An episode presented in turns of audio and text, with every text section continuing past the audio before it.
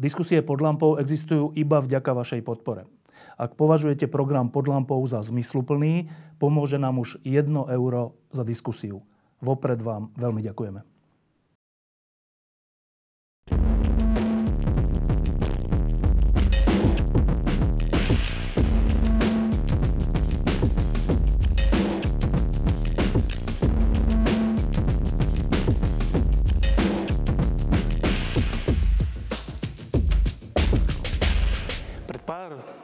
Týždňami sme v časopise Týždeň uverejnili takú tému o tom, či, či náhodou e, nevchádzame do novej epochy. A to nielen do novej epochy Západu, ale aj do novej epochy cirkvi a vzťahu cirkvi, respektíve kresťanstva s, so sekulárnym svetom. E, boli to také štyri veľké texty, vrátane textov Františka Mikloška, Petra Zajaca, Martina Mojžiša. A ja som ten môj text poslal Tomášovi Halíkovi len tak, že na takú kritiku. A on mi v zásade obratom odpovedal, že to je zaujímavé, že presne o tej istej veci som práve vydal knihu. A som si to, to, to, to je aká zhoda okolností. A tak sme nelenili a vycestovali sme do Prahy, aby sme sa Tomáša opýtali jednak, o čom je tá kniha, tú knihu tu máme, ale trocha sa chceme pýtať aj na to, či tá naša téza, že možno cirkev, Západ stojí na prahu novej epochy, či je aspoň trocha pravdivá. Tak najprv k tej knihe. Vítam Tomáša. E, tá kniha vyzerá takto a už v tom, ako sa volá, aký má podnadpis, sú vlastne skryté všetky základné otázky k tejto knihe. Tak volá sa, že odpoledne kresťanství, čiže po slovensky poobedie kresťanstva. Tak hneď prvá otázka je, že čo, že doteraz bolo doobedie kresťanstva a teraz ide poobedie kresťanstva. V čom sa tieto dve vývojové fázy líšia? Tomáš. Tak nejdřív zdravím diváky a pěkně e, vítám tady e, v Praze. E, tohle je knížka, na které jsem pracoval, kterou jsem promýšlel, psal, přepisoval e, skoro sedm let. Je trošinku, myslím, náročnější e, na čtení než ty moje knížky esejů. No a ta, e, ten název e, vlastně e, vyjadřuje to, že jsem užil metaforu, kterou e, užil zakladatel hlubinné psychologie Karl Gustav Jung na e, dynamiku lidského života. Jung říká, e, to dětství a mládí, to je dopoledne života. Tam člověk má prostě rozvinout e, ty své sociální role, to své místo ve světě. Pak přichází polední krize. To může být nějaká krize v oblasti vztahů nebo kariéry, nebo i duchovní krize. Je to takový čas, kdy člověka třeba přestanou bavit věci, které ho do té doby bavily.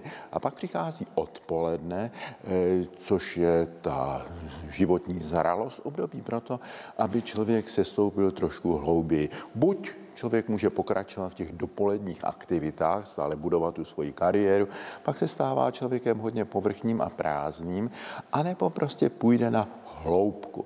A já aplikuju tuhletu metaforu na dějiny křesťanství.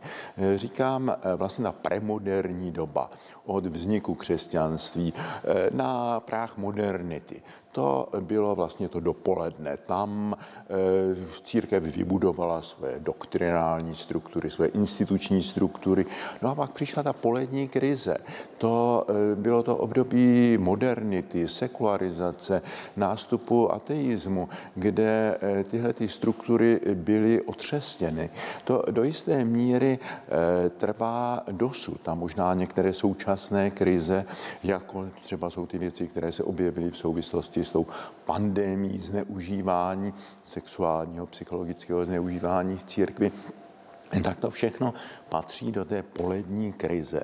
A já se domnívám, že už se ohlašuje to odpoledne křesťanství. E, možnost nějaké zralejší podoby křesťanství. E, myslím si, že papež František e, tím vyhlášením té synodální cesty, to má být cesta vlastně k velmi radikální reformě církve a křesťanství, takže zahájil tuhletu novou epochu. No ale lze říci, že touhletou knížkou se snažím nastínit takovou teologii a spiritualitu té nové podoby křesťanství. Zaujímavé, ten, ten príklad do obedie, obed po obedie, alebo teda nejaké budovanie identity, kríza a nejaké prehlbenie.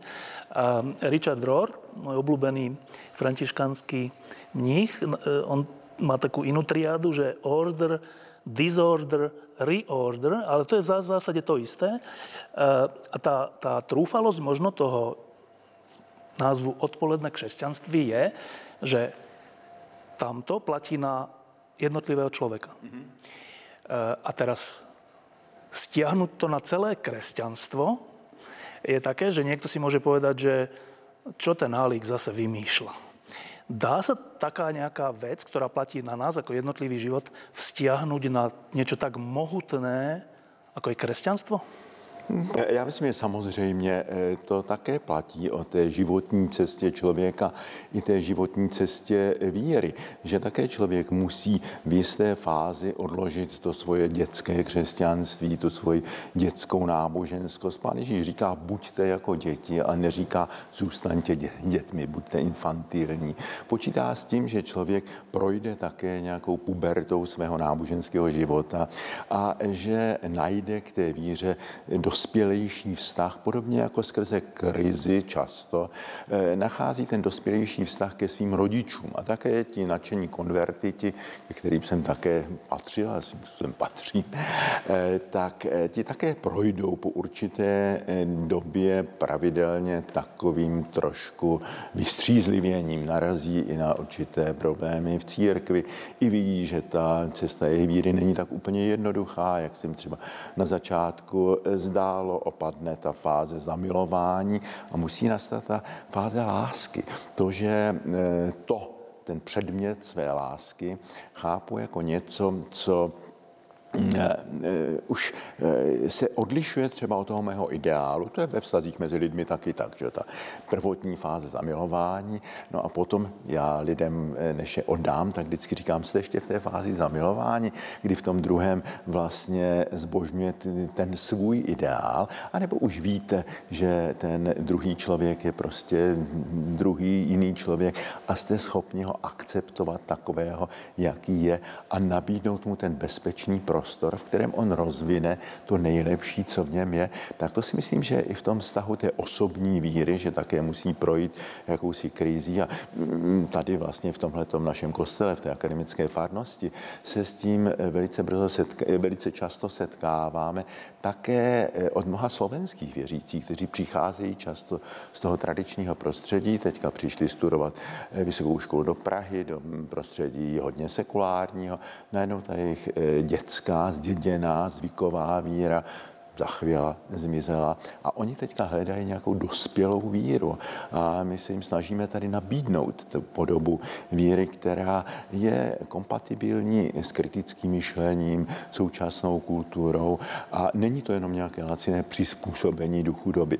Tak to si myslím, že se děje i na té individuální, ale já jsem přesvědčen, že skutečně něčím takovým prochází to křesťanství jako celek, že prošlo tou temnou nebo prochází let, kde tou temnou nocí a pak má z ní být prohloubeno, posíleno.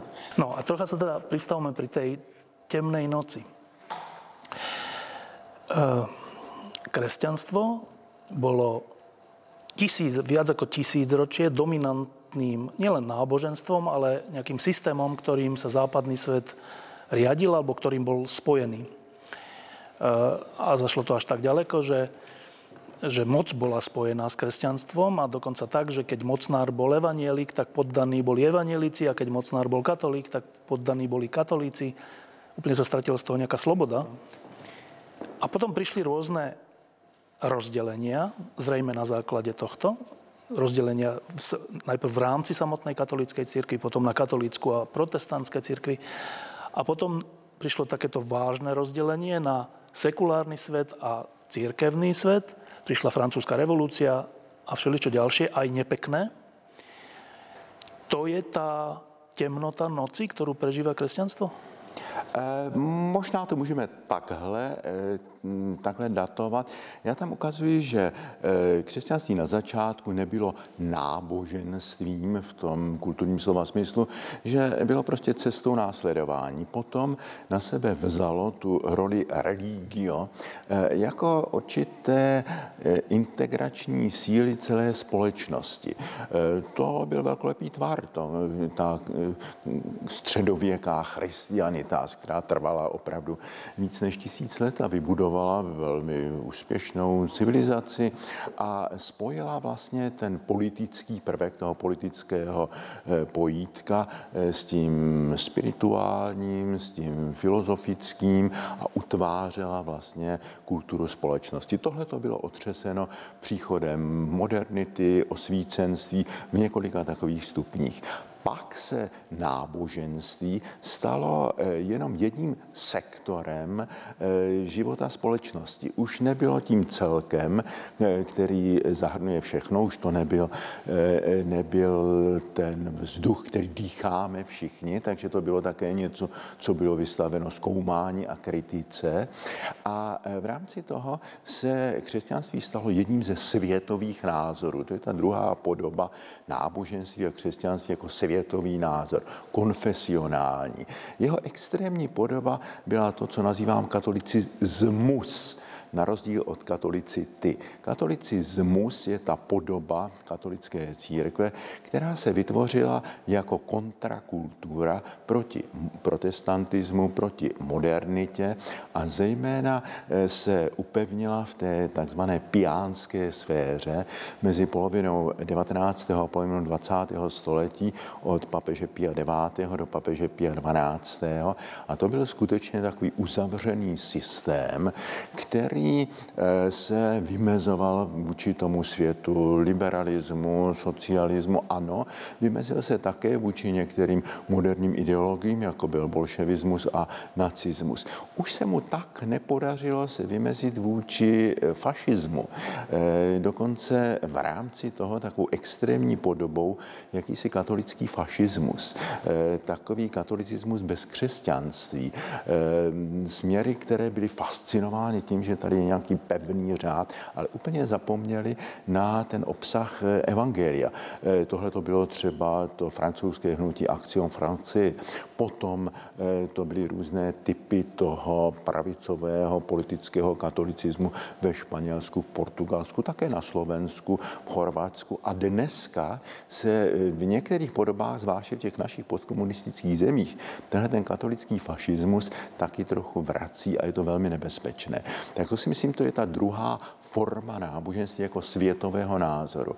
A já si myslím, že ta dneska končí a že je třeba, aby se křesťanství vtělilo do nějaké nové podoby náboženství a já tam navrhuji, abychom to náboženství toho třetího typu odvozovali ne od toho religio, to slovo religio je někdy odvozováno od, od religare, to znamená znovu spojit, tedy ta integrativní síla, ale od re legere znovu číst. A že to je taková schopnost nově interpretovat, nově pochopit, jak evangelium, tak ta znamení doby, tak tu dobu, ve které žijeme. A to si myslím, že právě se snaží dělat papež František, to jeho nová četba evangelia s důrazem na milosrdenství a ta nová četba naší doby, která je například vynikajícím způsobem vyjádřena v té poslední encyklice Fratelli Tutti. Tam si myslím, že jde o ten přechod od tohoto katolicismu ke katolicitě, univerzalitě, ekumenickému křesťanství. Domnívám se, že prvním takovým výrazným krokem tímhle směrem byl druhý vatikánský koncil, ale že vlastně ta jeho reforma, zvlášť v těch našich zemích, vlastně zůstala nedovršená, protože mnoho zejména kněží neměli moc možnost studovat ty teology, kteří byli otci toho koncilu. Takže prostě přišlo nařízení ze zhora, otočíme oltář čelem k lidu, že latinu nahradíme češtinou nebo slovenštinou, ale vlastně ti lidé nepochopili ducha té reformy, takže byla uskutečněna velmi povrchně. A já se bojím, aby teďka ta výzva papeže Františka k té synodální cestě, synodální reformě církve také nezůstala v tom, že vyplníme nějaké dotazníky, které přijdou z biskupství a nezmění se ten celkový duch. No a ešte, kým sa dostaneme k tomu, čo to znamená pre dnešok, tá, to odpoledné kresťanství, tak ešte stále rozmýšľam o tej jednej dôležitej veci, že na Slovensku v katolíckych kruhoch, v časti katolíckych kruhov existuje taký sentiment k minulosti, a to nielen k minulosti slovenského štátu, ale ešte ďaleko predtým, že ako keby pred osvietenstvom, pred francúzskou revolúciou, pred modernitou bolo takéto zlaté obdobie kresťanstva, civilizácie a všetko, čo to narušilo, vrátane osvietenstva, teda je vnímané ako niečo od diabla. A ja som, som, keď sme robili aj tú tému v týždni, tak som rozmýšľal nad týmto, že počkajte, tak keď po tisíc rokoch sa to kresťanstvo mocenské dostalo do nejakej krízy alebo do nejakého problému, neslobody a, a zdeformovania tých, tých základných vecí kresťanských, nebolo náhodou to, nebolo náhodou to osvietenstvo, tá modernita, aj chápem s mnohými obeťami, ale ako celok. Nebolo to vlastne pre zdravie kresťanstva darom, že také niečo prišlo? No, samozřejmě, byl to velmi významný dar. O tom často mluvil papež Benedikt šestnáctý, že vlastně osvícenství a racionalita jsou plodem křesťanství a že prostě víra bez kritického myšlení je nebezpečná. To zdůrazňovali jak Jan Pavel druhý, tak papež Benedikt. Takže ano, to prostě ta modernita, to byla určitá změna epochy a tahle ta představa, že ten středověk byl to ideální zlaté, to je vlastně představa romantiků. Když skutečně studujeme kriticky dějiny a když je studujeme ne jenom podle těch literárních útvarů, ale například ty reálie té doby, to je veliká změna v historickém výzkumu, že dřív historický výzkum se soustředěval jenom na ty literární dokumenty a ty literární dokumenty samozřejmě tvořily především ti mniši, takže to vyjadřovalo prostě ten jejich postoj, ale zdaleka to nevyjadřovalo e, tu realitu té středověké společnosti. Ta byla objevena, když e, s, historici začali zkoumat třeba hášení farářů biskupů nebo těch venkovských klášterů e, tomu mateřskému klášteru. Tady skoro nikdo nechodí do kostela. Tady lidé prostě stále jsou u těch pohanských zvyků. A to je úplně jiný obraz, než byl ten obraz středověku, který si vymysleli romantici v devatenáctém století jako antitezi vůči osvícenství, vůči tomu osvícenskému racionalismu, tak, os, tak romantici objevili zase tu krásu příšeří gotiky, tajemství a, a prostě ti si vymysleli tuhletu podobu středověku, toho, jako zlaté doby křesťanství, tak ona vlastně nikdy nebyla. Takže do ní se nemůžeme vrátit nejenom proto, že ten svět zmizel, a také proto, že ten svět v téhleté podobě nikdy nebyl. To je taková, takový slepenec utopie a ideológie, ktorý je veľmi nebezpečný. No a teraz k tej súčasnosti. Podnadpis tejto knihy, ktorá sa teda ešte raz volá Odpoledne, teda poobedie kresťanstva, tak podnadpis je Odvaha k promiene. A keď si tu ešte nebol, tak som chvíľu rozmýšľal, že to je úplne zaujímavý podnadpis, že ak sme v poobedí, teda v tom čase, keď by sme mali dozrieť alebo prehlbiť sa, tak človek chce dozrieť. Prečo k tomu potrebujeme odvahu? Tak jednak někdy na začátku toho odpoledne taková siesta, že lidé říkají, tak to křesťanství je mrtvé. A říkám, ne, on jen tak spí, jako má takovou tu siestu, má ten útlum, ale je třeba, aby se probudilo. A k tomu potřebuje určitou odvahu, protože je třeba mnohé věci změnit. Já myslím, že křesťanství, protože se skutečně v dějinách proměňuje něco jiného, bylo křesťanství prostě v době těch prvních apoštolů, něco jiného bylo v době Římské říše, něco něco jiného bylo v době potom toho imperiálního náboženství, něco jiného v osvícenství, něco jiného v devatenáctém ve dvacátém století. Takže ono se velmi proměňuje a proto je třeba se stále ptát po jeho identitě, co je vlastně to podstatné. A já si myslím, že to podstatné je ten velikonoční příběh, příběh smrti a vzkříšení, že v křesťanství vždy něco musí zemřít a vstát z mrtvých, ale to vzkříšení, to není nějaká resuscitace, to není nějaký návrat k tomu, co tady bylo, to je vlastně radikální proměna. Ten vzkříšený Ježíš podle evangelií přichází ke svým nejbližším, oni ho nemohou poznat. Marie Magdalena ho považuje za zahradníka, ti, kteří jdou do Emaus, učedníci, za nějakého neznámého poutníka, a apoštol Tomáš ho poznává podle ran. Já říkám, vlastně ta křesťanská existence, to je to hledání toho živého, vzkříšeného Krista, který k nám přichází jako cizinec, mnohdy v anonymních podobách. A my ho musíme hledat.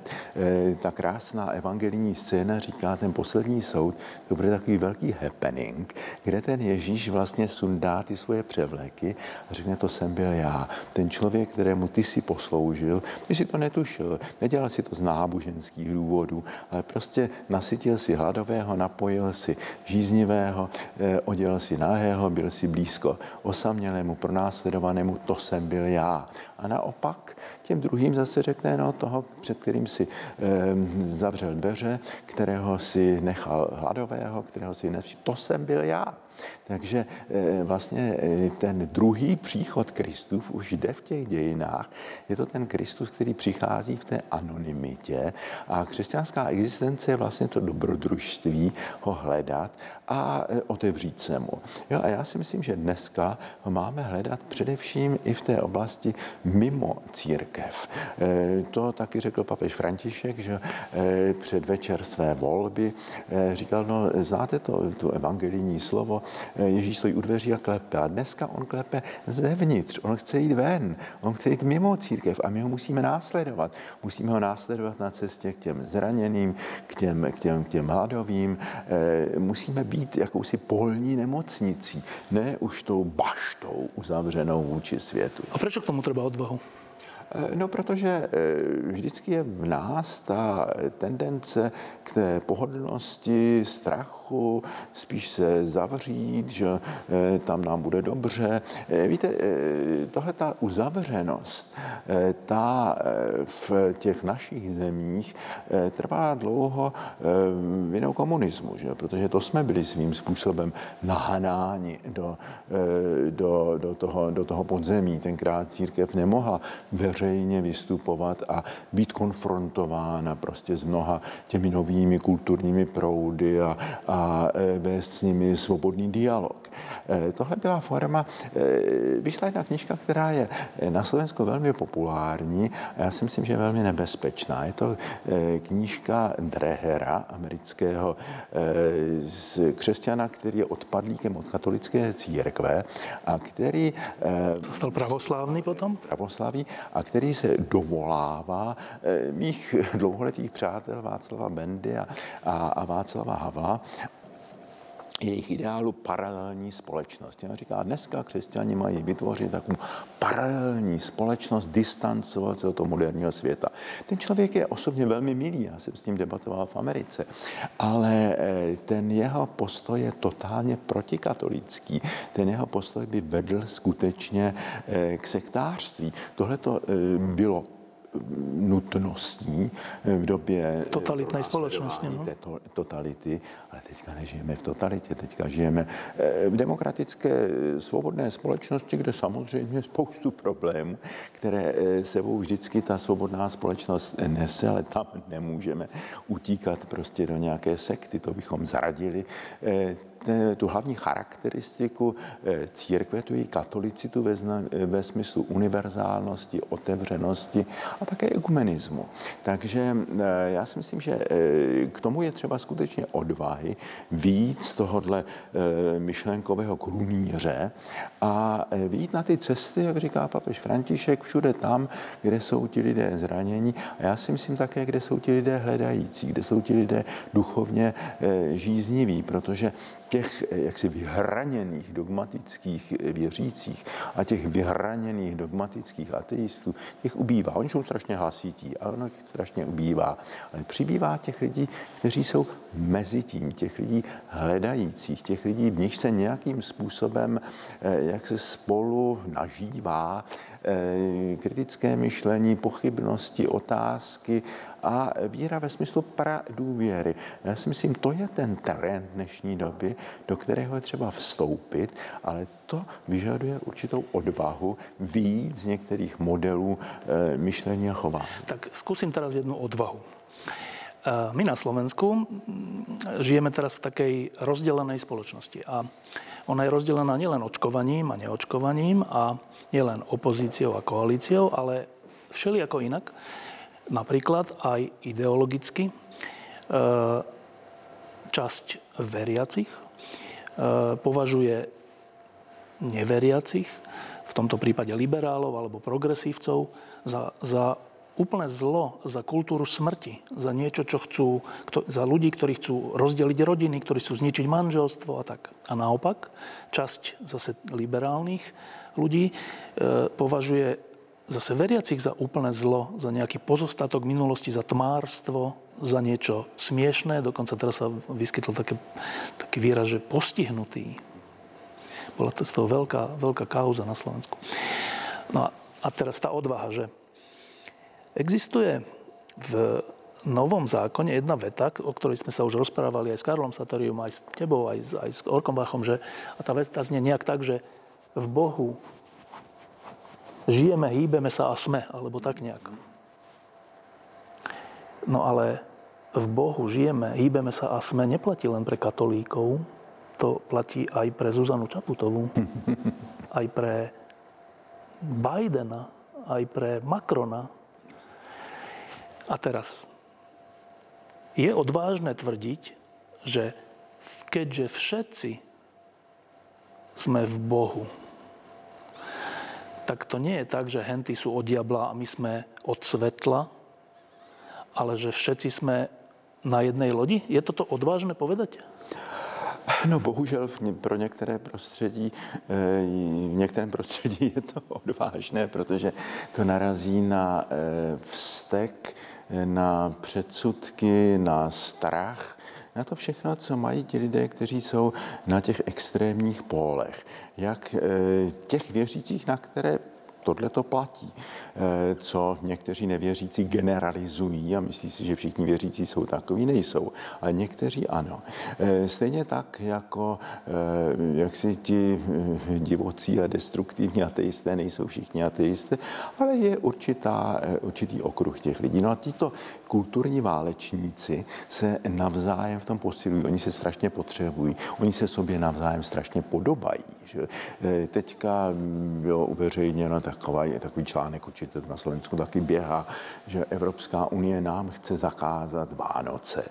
Evropská unie nám nechce zakázat Vánoce. Tam prostě e, se objevil takový návrh jedné, myslím, trošku hloupé představitelky určité struktury Evropské unie, která navrhovala ten inkluzivní jazyk a proto je třeba... Všetko neutrálné, aby bylo tak... Aby se nemluvilo o křesťanství a tak dále. Ano, to je hloupé a samozřejmě křesťané právem říkají, podívejte se, to by byla kulturní lobotomie nebo taková sebekastrace, kdyby jsme chtěli to křesťanství naprosto potlačit. No ale já si vždycky ptám, nemají ti lidé v něčem pravdu, nebo z čeho to vlastně vyrůstá? A já si myslím, že tenhle ten postoj těch jako hodně radikálních liberálů vyrůstá vlastně z toho děsu, když vidí zase takovéto militantní katolictví, které dneska hodně přichází ke slovu v Polsku, v Maďarsku, no a rádo by se také hlásí prostě v těch našich zemích.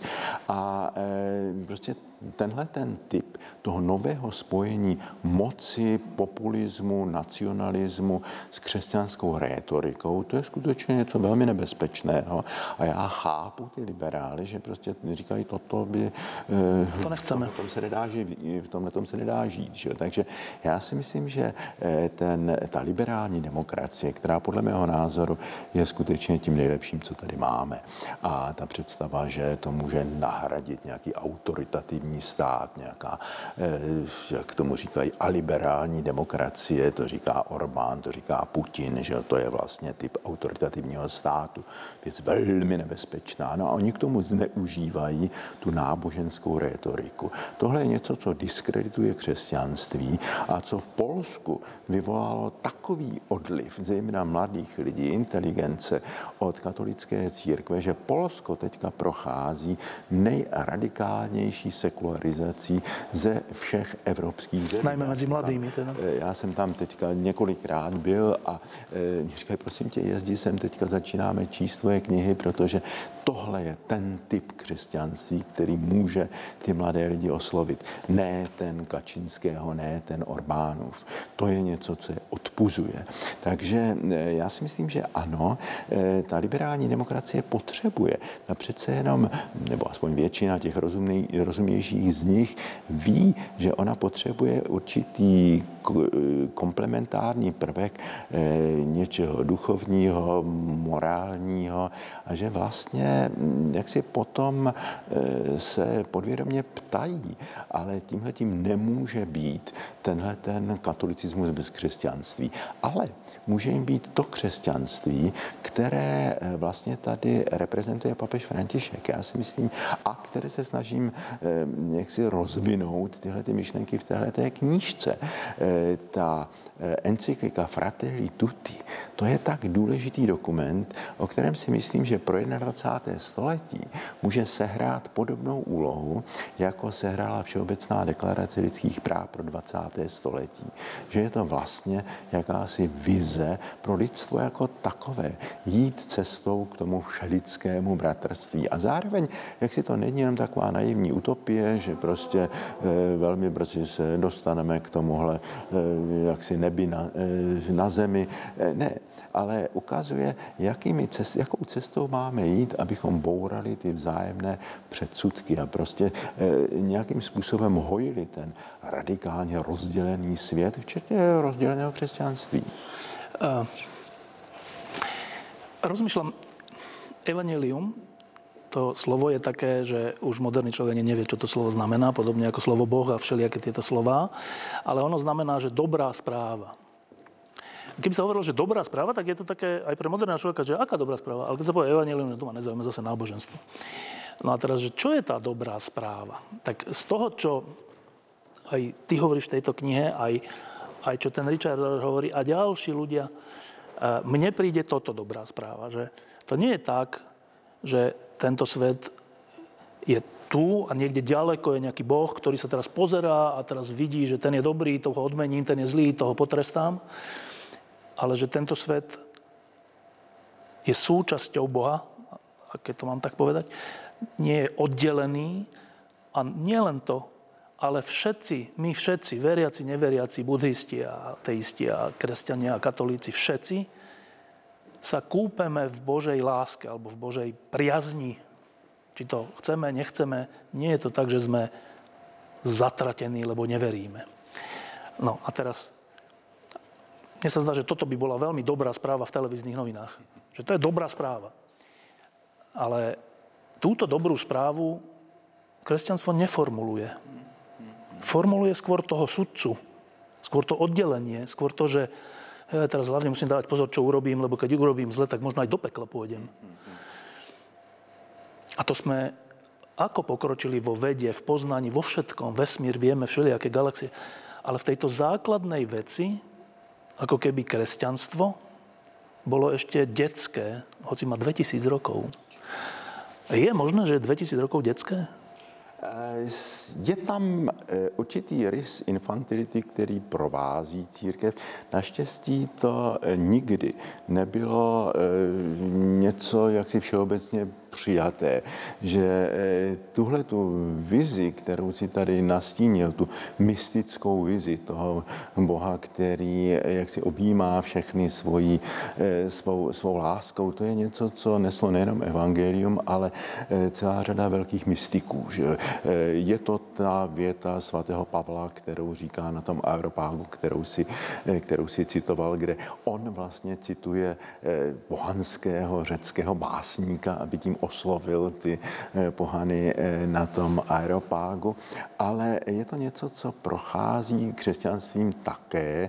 Někdy bylo přehlušeno právě takovým tím militantním, sektářským, s mocí spojeným náboženstvím. Karl Gustav Jung říkal, ono je možná smůla, že to křesťanství přišlo na, především na půdu těch surových germánských kmenů a muselo tam nejdřív vytvořit takový ten represivní prvek, aby trošku nějak potlačilo tu agresivitu, ale a někdy se do toho tolik položilo, že vlastně nerozvinulo tu druhou pozitivní stránku. A on říkal, kdyby vlastně přišlo možná na půdu nějaké té indické kultury, takové té velmi duchovní kultury, možná by daleko víc rozvinulo tu svoji jaksi pozitivní duchovní stránku a nemuselo by rozvinout tuhle tu represivní obranou, disciplinující, tak samozřejmě kdyby, kdyby. Ale křesťanství dneska a křesťanství zítřka, to odpolední křesťanství je globální křesťanství, velmi pluralitní křesťanství už teď a v budoucnosti ještě víc. Je mnoho způsobů, jak být křesťanem. A jeden z těch aspektů toho principu synodality je právě ten respekt těm různým cestám a také k té inkulturaci křesťanství do různých kultur. Takže se už dneska se rozvíjí zajímavé japonské křesťanství, africké a tak dále. A možná, že tam teď přijde taky taky určitá, určitá inspirace. Takže ano, tohle to se stalo v tom, v, tom, v tom novověku, kdy ten obraz Boha, ten křesťanský obraz Boha byl v mnohém nahrazen takovým tím deistickým obrazem prostě té nadpřirozené bytosti, kde si tam za kulisami skutečnosti. O toho je třeba skutečně se osvobodit, protože někdy to má zase takovou tu podobu, která teďka ožila třeba tváří tvář té pandémie, představy toho zlého, trestajícího Boha, že, kterého využívají ti lidé, kteří v sobě mají spoustu nenávisti a ten Bůh je prodlouženou rukou e, té jejich nenávisti. Oni přesně vědí, koho má potrestat. Má potrestat i homosexuály, liberály, všechny ty, které oni nenávidí. E, nemají moc je zničit, ale mají toho velkého strýčka, který přijde a všechny je pobije e, pandémii a tak dále. Tak to je perverzní, e, perverzní obraz Boha. No a e, oproti tomu je třeba postavit to, co si vlastně citoval a co je takovým hlavním motivem e, kázání papeže Františka. Bůh, který je přítomen ve všech věcech. Já tady cituju hned na počátku jako motto téhleté knížky to slovo papeže Františka. Já jsem přesvědčen a on říká, jsem dogmaticky přesvědčen, že Bůh je přítomen v životě každého člověka. A e, tady samozřejmě navazuje na tu svoji jezuitskou spiritualitu, že Bůh je přítomen ve všech věcech. A to neznamená panteismus, že panteismus by znamenal svět rovná se Bůh, ale trošku je to blízké tomu panenteismu, který je typický také pro velkou část biblické teologie. Ano, Bůh je přítomen ve svém stvoření, ale zároveň, zároveň ho překračuje. Není s ním úplně totožný. Jo? Je tam, a je tam prostor pro to, abychom i my tu realitu, do které jsme postaveni, určitým způsobem překračovali. Ne v tom smyslu, že bychom unikali do nějakého zásvětí, jo? Ale v tom, že v té, ta sebetranscendence je láska. To, že člověk to, co si myslím je strašně podstatné vůbec pro víru, je to sebepřekročení, překročení svého egocentrizmu, překročení svého sobectví, otevřít se směrem k druhým a otevřít se k tomu velkému ty, kterému říkáme Bůh. Tohleto otevření, to je pro mě jaksi tá radosná zviesť kresťanstva. Iba krátko, keď som s Karlom Satoriom o tom hovoril, tak ma napadol taký obraz, to, to čo teraz hovoríš, že e, dieťa, ktoré sa ešte nenarodilo a je v bruchu matky, tak každá jeho bunka je súčasne bunka jeho matky, ale tá matka ho presahuje. Nie je to toto? Áno, áno, áno, áno. No, a ak je to tak, tak čo vlastne my myslíme tým takým škaredým delením, že veriaci a neveriaci? Čo tým vlastne hovoríme? Já si myslím, že to je model, který je třeba skutečně opustit. Já jsem spolu inicioval jeden velký mezinárodní výzkumný projekt, na kterém nyní pracujeme s celou řadou teologů, filozofů, sociologů z řady zemí, také ze Slovenska. A název toho je Faith and Beliefs of non believers. Čeština a slovenština tady tak krásné a bohaté jazyky mají určitou osudovou chudobu, že my nerozlišujeme jazykově tak jednoznačně mezi tím, co angličtina rozlišuje belief a faith. Belief ve smyslu přesvědčení, názory a faith ve smyslu určité existenciální orientace, pra důvěry. A tak se vlastně ptáme, co jsou ty názory nevěřících, ale také, co je jich ta víra ve smyslu jakési pradůvěry, existenciální otevřenosti vůči smyslu. A tu má v určitém smyslu každý člověk. Já si myslím, že je to jakási otevřenost, kterou také teď je velký e, učený spor mezi religionisty, jestli tahle ta pradůvěra je jakýmsi společným základem všech náboženství. Dalo by se proto uvést řada argumentů, je, že možná ta velká náboženství, že tam máme tolik těch společných genů a potom jenom ta, ta maličká část, kterou vidíme, tak ta nás rozděluje. Je, možná, že je to tak, ale já v té knižce sleduji tu cestu, která skutečně je spojená s tou biblickou vírou, která někde začíná v tom takzvaném osovém axiálním věku u hebrejských proroků a která vlastně radikálně reformuje tu dosavadní religiozitu, protože klade důraz na etický, na etickou dimenzi, morální dimenzi víry, že víra nejsou jenom nějaké rituály, ale je to vlastně to, co čteme v Bibli, kdy Hospodin říká, už mám dost toho vašeho kadidla, těch obětí zvířat, čiňte spravedlnost, ujměte se sirotka, zastaňte se vdovy. To je ta pravá zbožnost. Také svatý Jakub v, v Novém zákoně říká, no, když ty řekneš, že jsi věřící, já jsem nevěřící, ukaž mi tu svoji víru ze svých činů. Já ti můžu ukázat tu implicitní víru, ten člověk, který jaksi se dává druhým, žije pro druhé, to je člověk, který byť nemá náboženské přesvědčení, tak má v sobě jakousi implicitní víru, kterou evangelium velice oceňuje. Říká naopak, když je to víra, která není krytá tímhletímto láskou k druhým, no tak je to, jo, evangelium říká, no jestliže říká, že miluješ Boha, kterého nevidíš a nemiluješ bratra, kterého vidíš, tak si pokrytec, to je mrtvá víra.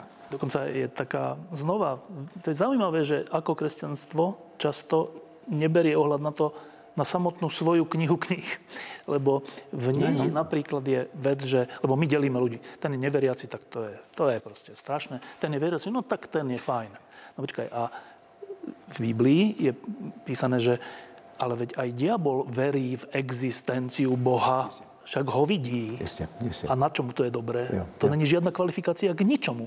A prečo my ľudí delíme takto potom? Protože jsme zdeformovali ten sám pojem víry.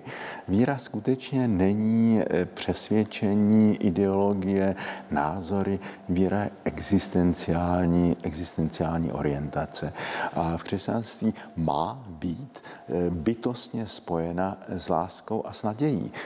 To jsou vlastně tyhle ty tři ctnosti. Bůh je přítomen, a to také říkám v té knížce, Bůh je v tomhletom světě přítomen skrze skrze víru, naději a lásku lidí. A to často i těch, kteří se nepovažují za věřící. Tam je implicite, skrytý, přítomný v tom, jak ti lidé se přesahují v lásce, ale také v naději a ve víře ve smyslu té pradůvěry. To slovo víra i jazykově souvisí se slovem důvěra a věrnost, že už e, ti staří teologové rozlišovali to, v co věříme, obsah víry, ta fides quae.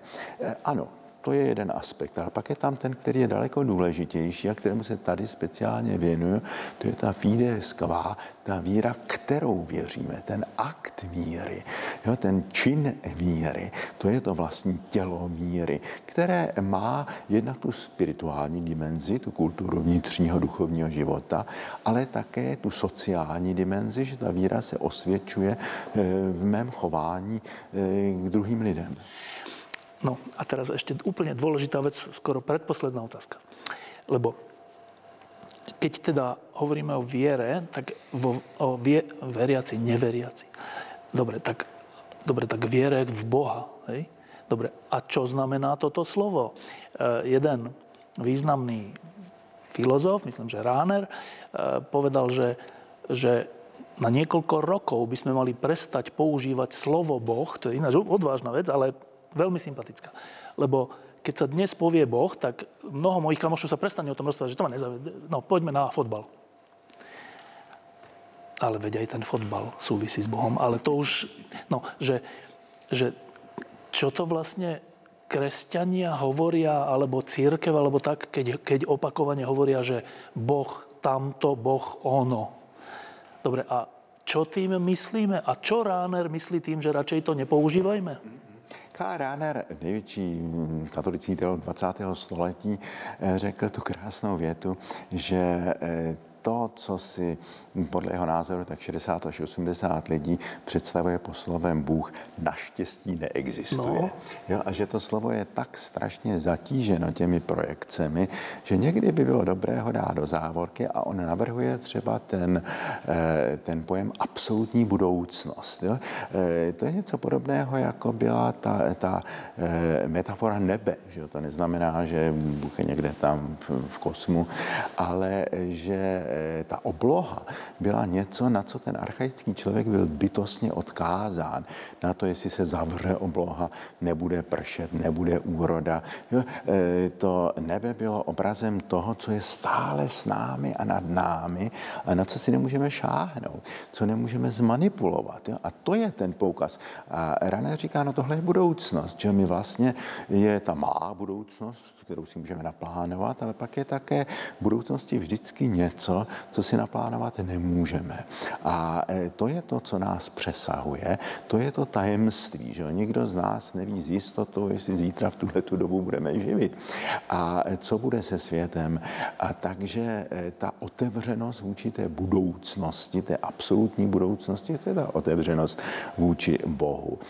Víte, když lidé říkají věřím Boha, tak často tím myslí, já si myslím, že existuje Bůh. Já si myslím, že tohle je hluboké nedorozumění, že vlastně to slovo věřím Boha má v křesťanství úplně jiný smysl, nebo má mít. Je to něco jako při svatebním slibu. Člověk říká, eh, odevzdávám si ti a přijímám tě za manželku, za manžela. Jo? To je to věřím Boha. Ne, že já jsem... Věřím, že existuješ. Lidi, že existuje Bůh a tak dále. Jo? E, víte, on, člověk by musel e, taky k tomu vždycky dodat, co si představuje pod tím slovem Bůh, protože opravdu naštěstí mnoho z toho, co si lidé představují pod slovem Bůh, asi opravdu neexistuje a je to jejich projekt. Také je třeba si uvědomit, co myslí tím slovem existovat, že Bůh neexistuje, jako existuje ten, ten stoleček, hrnek a tak dále. Jestliže ateista říká, Bůh neexistuje a myslí tím, že Bůh neexistuje jako předmět, jako, předmět, jako věc mezi věcmi, má naprostou pravdu, ale e, jsou různé druhy existování, že i lidská existence je něco jiného než existence věci, že ten člověk, který e, je od ode mě fyzicky daleko, mě může být v mém srdci strašně blízko, daleko blížší než všechny ty věci, na které si tady můžu šáhnout. A e, to boží bytí je ještě něco jiného, intimnějšího, hlubšího, než jenom ta lidská existence. To je to bytí, které všechno nějakým způsobem zahrnuje.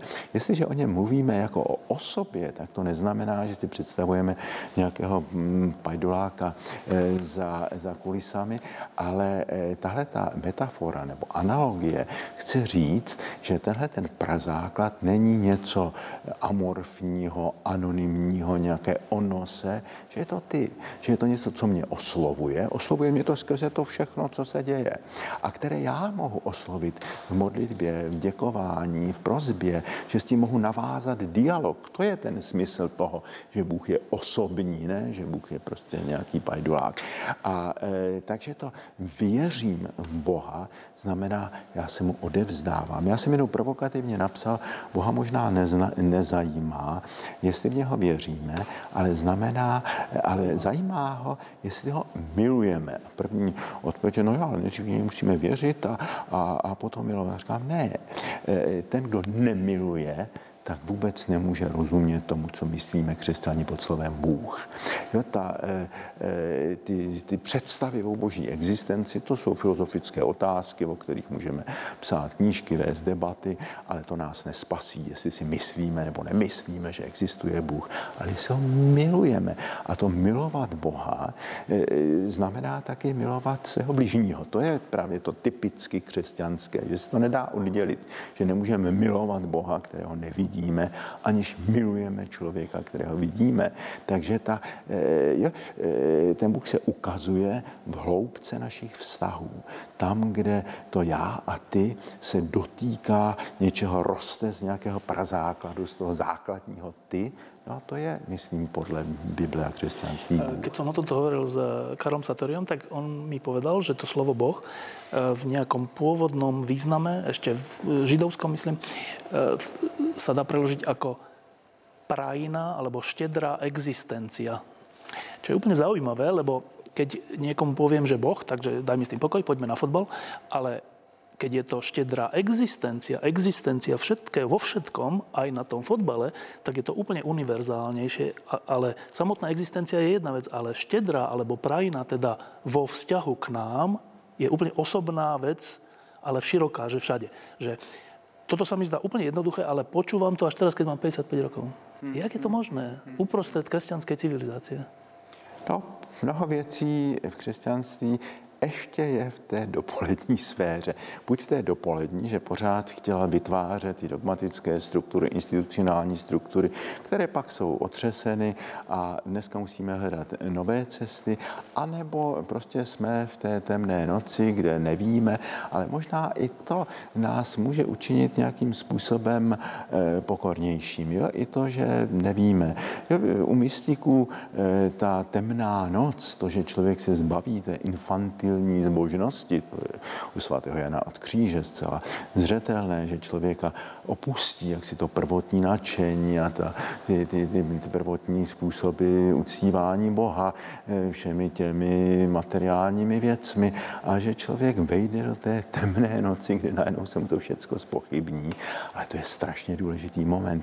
Tam se může otevřít tomu, jak ten Bůh k němu přichází a on k němu přichází prostě z těch všech věcí, a on se musí učinit jaksi pozorným, naslouchajícím a, a to je to, o co jde. Prostě sestoupit do toho našeho malého ego k tomu velikému já, které zahrnuje všechno.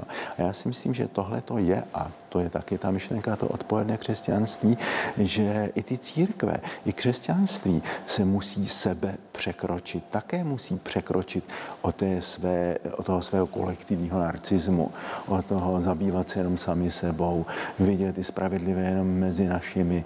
Jo, ono se musí také sebe překročit. To je ta kenozis, to sebevydání Kristovo, to je smysl velikonoční zvěsti. A víte, ty, ty, to nezralé křesťanství se dostane do krize, je v krizi a to není nic špatného. Ale ten průšvih Těch současných církví je v tom, že tomu člověku, který, se, který, který urostl prostě těm dřívějším podobám náboženství, není schopno mnohdy otevřít prostor pro tu dospělejší, hlubší víru. Že se snaží toho člověka znovu natlačit do těch dětských šatů, do těch dětských střevíčků, do těch dětských představ a ono to nejde. Že? A tady je třeba ukázat, že nejsou jenom ty dvě možnosti. Buď ta dětská infantilní víra, ta archaická náboženskost, která prostě vyrůstala v úplně jiném pojetí světa a, a, a, a lidského sebopochopení, ale že tou jedinou alternativou není ateismus, ale je to, čemu jeden mě velmi blízký filozof říká anateismus, věřit znovu. Věřit tak, že člověk, že ta jeho víra je očištěná tou ateistickou kritikou a musí vejít na hloubku. Věřit znova a věřit hlouběji. Ke mně dneska přichází hodně lidí, kteří prošli třeba nějakým, nějakou výchovou a říkají, no já vlastně věřím víceméně v to, co jsem věřil jako dítě, ještě před tou mojí velikou krizí náboženství, ale já v to věřím jinak. No a to je vlastně to, co jsem si kladl e, tu otázku, co to je věřit jinak, hlouběji, víc to pustit do e, toho jádra bytosti a víc to vyzařovat taky do světa okolo nás. No, tak e, táto kniha sa volá Odpoledne křesťanství, odvaha k proměně a Tomáš mi ju ešte, kým vyšla, poslal v elektronickej podobe. Ja som ju hneď v noci celú prečítal, lebo však máme pandémiu a nemáme čo robiť. Musíme byť doma. Na Slovensku máme lockdown. Tak e, som ju prečítal a rozmýšľam odvtedy o tom pod nadpise, že odvaha k promiene, najmä nad tou promienou. Že ak, chcem, ak teda je potrebná odvaha k promiene, tak ale K akej promiene, k akej premene? Čo nás čaká? Čo by bolo správne urobiť? No tak dnešný stav kresťanstva je, že tak rozmýšľame, že tak ako znova zaplniť tie kostoly? Ľudia nechodia do tých kostolov. Tak ako to urobiť, aby to tak čo lepšie pesničky tam budeme spievať? Alebo dáme krajšie budú tie kostoly? Alebo budeme civilnejšie kázať? Čo urobíme, aby sa ľudia nestrácali z kostolov? Keď som nad tým rozmýšľal, tak Moje, ja som vyrastal v komunistickej, ateistickej Petržalke, to je sídlisko v Bratislave. A moja konverzia neprebehla v kostole, ale v garáži jedného kamaráta, kde sme si púšťali Pink Floyd a rozprávali sme sa o svete. Vtedy, keby cirkev sa na mňa pozeral, tak by vedel, ten je stratený, není v kostole. No a to je tá otázka, že tá promnena má byť v čom? V tom, že znova ľudia zaplnia chrámy? Ne, o tohle to skutečně nejde. Já si dokonce myslím, že je to veliká boží pedagogika. E, tenhle ten čas té pandemie, kdy lidé e, nemohou chodit do kostela. A že je hrozná chyba, jestliže církev si klade jenom tu otázku, jak jim to nahradit tím, že teda bude v televizi mše, že? Tak si lidi na to tak jako zvyknou, tak dobře, bude to vlastně lepší, že já si uvařím si kafe, sednu si do fotelu a tam si vyslechnu tu mši, nemusím se nějak oblíkat, někam chodit. To už budeme dělat tak nadál. Ale jo, mnozí lidé prostě říkou, už nebudeme vlastně odložit jako celou. A toho se církev bojí samozřejmě, no. No, ale jako k tomu vlastně trošku vybízela, jako dívejte se na tu televizi, jo. A já si myslím, že místo tohohle konzumního postoje spíš e, by měla vyzvat, chápejte, k čemu to je. Možná nám Bůh říká, že máme ještě nějak nově, tvořivěji realizovat svoji víru a hledat, jak já mám realizovat tu svoji víru. Dokonce mimo chrámu. V rodinách právě. V některých, na tomhle tam vzniklo, na tom, že se rozvalil ten jeruzalemský chrám, že byl vypálen, tak na těch, na těch troskách vlastně, zvyk, vlastně vznikly jaksi dvě větve, které tvořivě a nově navazovaly na to náboženství, které bylo vázáno na ten chrám. A to byl moderní judaismus, nebo teda ten judaismus po tom vypálení chrámu a křesťanství paralelně spolu jdou a snaží se prostě z těch trosek toho náboženství, toho chrámu vybrat to podstatné a přenést to do nové situace. Jo? Ti židé řeknou, tak dobře, nemáme ten chrám, že už celý starý zákon pořád vyzývá, že k těm obětem tak dále. Nejsou oběti, není kněžstvo, není chrám, Teďka tím oltářem chrámu bude stůl židovské rodiny. Teďka tím rytmem těch obětí v chrámu bude rytmus osobní modlitby. A tohle to si myslím, že bylo velmi tvořivé a že dneska jsme taky v té podobě, kdy tak tradiční chrámová podoba křesťanství se skutečně rozpadla. A ten papež František to ví zcela jasně.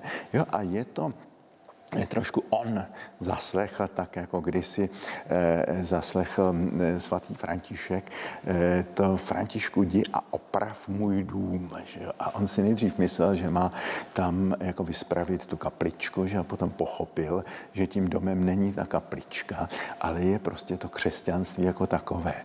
A že to je třeba nějakým způsobem reformovat. A byl velmi reformním světcem. Já myslím, že podobně papež František pochopil, že nejde o to jenom opravovat ty struktury, ale najít to křesťanství, které je, je přesahuje. On je, jako samozřejmě musí používat nějaké instituční a tak dále, ale to není to podstatné.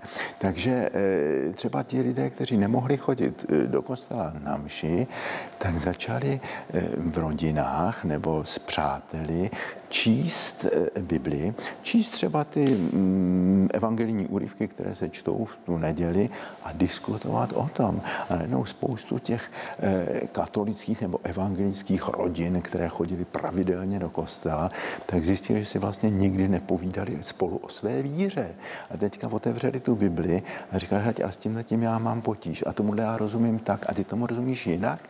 No a najednou ti lidé začali hovořit o své víře a ta víra se rozhořela z toho zvyku. Najednou se stala živá víra. Ten lockdown, ty zavřené dveře, ty zavřené chrámy byly vlastně obrovskou šancí eh, tvořivě a nově a ve svobodě. To je něco, co papež s tím hrozným důrazem řekl tomu těm slovenským biskupům a slovenskému kléru v té památné, velmi revoluční řeči v tom chrámu svatého Martina. Říkal, prosím vás, jako jste tady od toho, abyste vedli lidi ke svobodě a k tvořivosti. A to je, to je něco, já se tak bojím, aby ta historická návštěva papeže na Slovensku nezůstala jenom v tom, tak viděl jsem papeže takhle na dvacet pět metrů, tady mám obrázek, že selfie s papežem, ale on řekl strašně důležité věci. Zreformujte se, musíte úplně jinak. Já jsem viděl nedávno ten jirsko-slovenský film Učetníci se jmenuje, nebo jak o, o, té, o tom semináři. Já nevím, jestli jsi to viděl, prosím. V Jirsku. V Jirsku. Je to, je to slovensko-irský film o slovenském semináři bratislavském za komunismu. A proč jsem neviděl? Fantastický film, fantastický film, jo, kde jsem pochopil, že vlastně ten předkoncilní katolicismus a ten komunistický systém byly svého druhu takové totalitní systémy, které ty lidi vedly vlastně k disciplíně, k poslušnosti, ke konformitě a oba se báli svobody a tvořivosti. A proto si svým způsobem ti někteří spolu velmi dobře rozuměli. A tam je vidět tragický osud prostě toho mladého člověka, který s tím idealismem šel do toho semináře a najednou tam viděl to pokrytectví a to zasnoubení s tím komunistickým režimem. Takže tohleto, tenhle ten typ katolicismu deformoval několik generací slovenského kléru a taky jako českého kléru a polského kléru. Samozřejmě naštěstí tam byli vždycky lidé, kteří také měli nějaký kontakt na tu podzemní církev a četli e, některé jiné věci a tak dále, ale přece jenom se tam usídlil určitý duch, který e, prostě není schopen oslovit ty lidi, není schopen jaksi vyjít, zahájit tu odpolední fázi křesťanství. A papež to velmi dobře ví, proto to tak jaksi velmi naléhavě té slovenské církvi řekl. Posledná věc, táto pandémia je v mnohom nepríjemná, ale v mnohom je zaujímavá. Jedna vec je tá, ktorú si práve povedal, že ak je kresťanstvo univerzálne, tak nemôže byť problém, že ľudia nemôžu chodiť do kostola a chodiť na príjmanie, ak je univerzálne. Nemôže byť viazané na priestor nejaký. Čiže je úplne dobrá výzva, zaujímavá výzva, že tak čo je to teda to moje kresťanstvo mimo kostola? Presne. To je jedna vec. A druhá vec tej pandémie je tá, že strácame kamarátov, ľudia zomierajú. Aj blízki ľudia mnohým, takmer každý má skúsenosť, že niekto blízky mu zomrel. Od známych ľudí, ako je Miroš Birka tu, ale mnoho iných aj našich kamarátov zomrelo. A to je taká, to je také vedomie, že vedomie konečnosti, že to nie je tak, že my si tu teraz tak diskutujeme a za desať rokov znova a za sto rokov znova. Nie, my už tu budeme diskutovať možno iba dvadsať rokov, alebo desať, alebo možno rok. A teda je úplne dôležité, že ako ten rok, desať rokov naplníme. Není to tak veľa. No a keď hovoríme o premene, asi tú premenu v plnosti už nedožijeme, je to pravdepodobné, ale nejaká bude. Tak sa pýtam Tomáša Halíka, že v Prahe v, na teda blízko Vianoc dvetisícdvadsaťjeden, že keď sa pozrieme na rok dvetisíctristo, to už tu ani jeden nebudeme. Ale kresťanstvo tu nejaké bude. Tak ak bude premenené podľa tejto knihy, ináč odporúčam, Odpoledne k kresťanství, Tomáš Halík, vyšla práve teraz a bude k dispozícii aj na Slovensku. Aká, aké kresťanstvo vidí Tomáš Halík, aký svet vidí Tomáš Halík v roku dvetisíctristo? To je jedno, či dvetisíctristo, ale po nás. E, jestliže jsem se tady snažil jít tou cestou, e, které já říkám kairologie, to je taková teologická hermeneutika nebo interpretace těch znamení času. Jo? Chci ten teologický pohled spojit s tím sociologickým a navázat vlastně na určitou tu prorockou tradici čtení znamení doby. Tomu, co říká Ježíš, rozumějte těm znamením času, znamením této doby. Ti proroci nebyli futurologové, věštci, že se snažili jaksi číst, co Bůh chce říct s těmi událostmi a co asi zraje. Ale ono je to vždycky, my musíme říkat, jsou různé možné scénáře. To nemůžeme říct, tohle to bude s určitostí, to prostě nevíme. Ta budoucnost je skutečně to transcendentní, tajemné. Ale já tam říkám, no, jsme na takové křižovatce, jestli bude střet civilizací, anebo civitas ecumenica. Jestli, že v, svatý Augustin mluvil o obec pozemská, obec boží. To není jako věřící a nevěřící.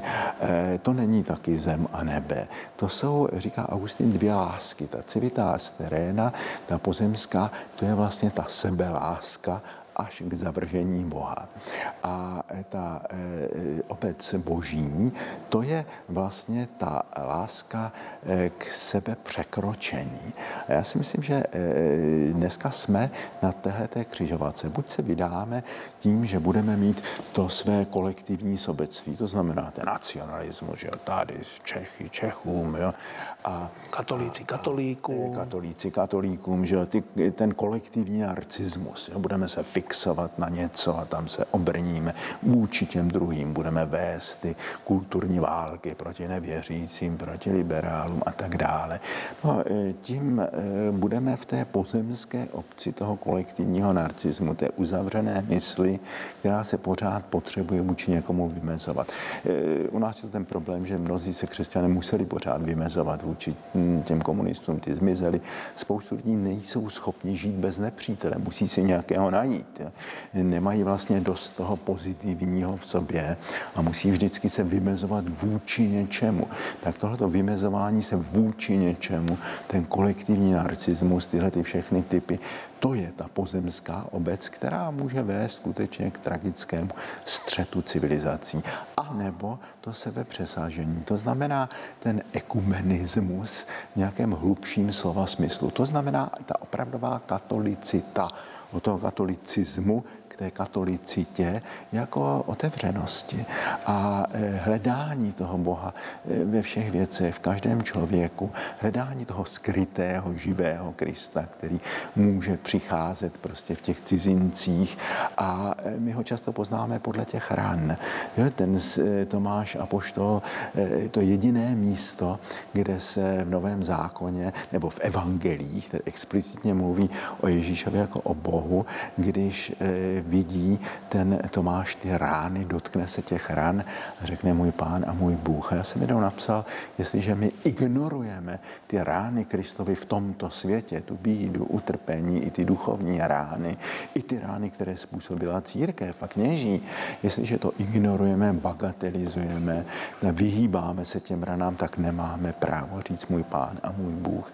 My musíme vzít vážně ty, ty rány a přijít k nim, jak říká papež František, jako ta polní nemocnice, snažit se obvazovat ty rány a možná ještě víc, snažit se e, rozvinout ještě další ty e, úlohy, které má ta nemocnice, určitou diagnostiku, spirituální diagnostiku doby, také nějakou prevenci a imunitu, že posílit tu imunitu vůči e, prostě té šílené propagandě, která jde z těch dezinformačních mailů, která nás straší očkováním, straší nás migranty, straší, šíří strach, že tak vůči těm dezinformačním e, lžím, židoucím především z Ruska, ale nejenom, tak mít jakousi imunitu, posilovat tu imunitu, pak tu terapii a rehabilitaci, protože spoustu lidí utrpělo nejrůznější rány a teďka taky v té, v té, v té, v té pandemii ztratili své blízké. Jsme si vědomi té ohroženosti,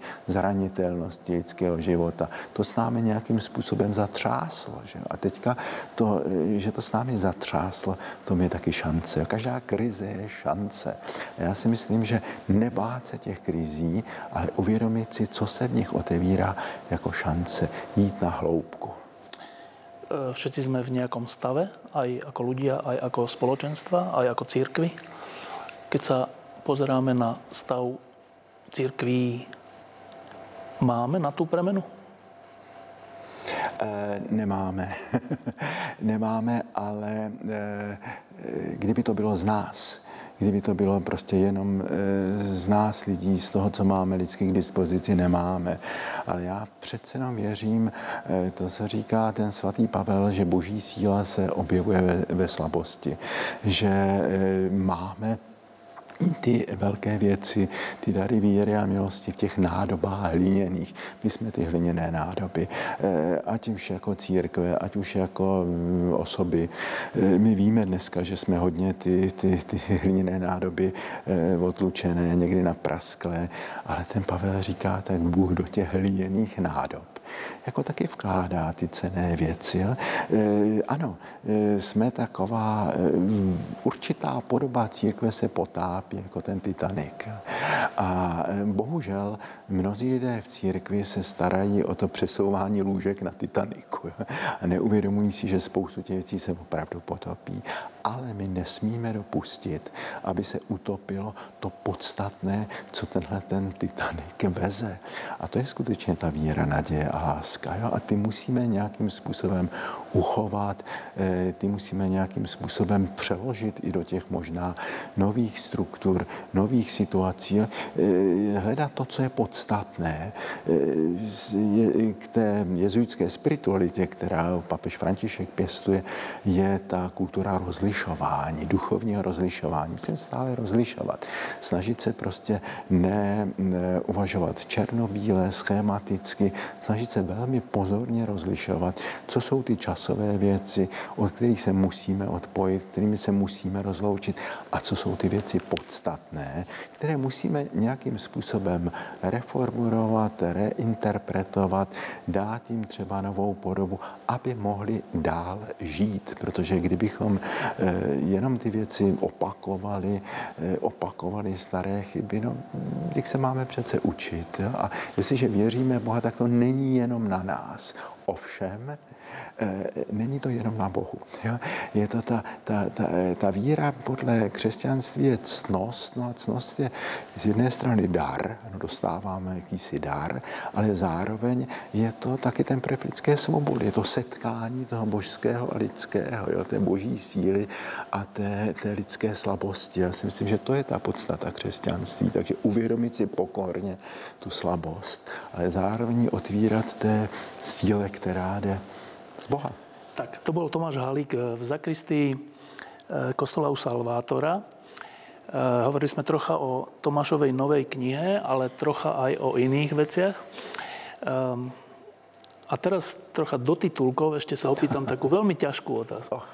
Ale úplne kratučko, že v starom zákone je, že existovalo niečo ako boh Abrahámov. A to bolo trocha iné ako boh Izákov. A to zase bolo trocha iné ako boh Jakobov.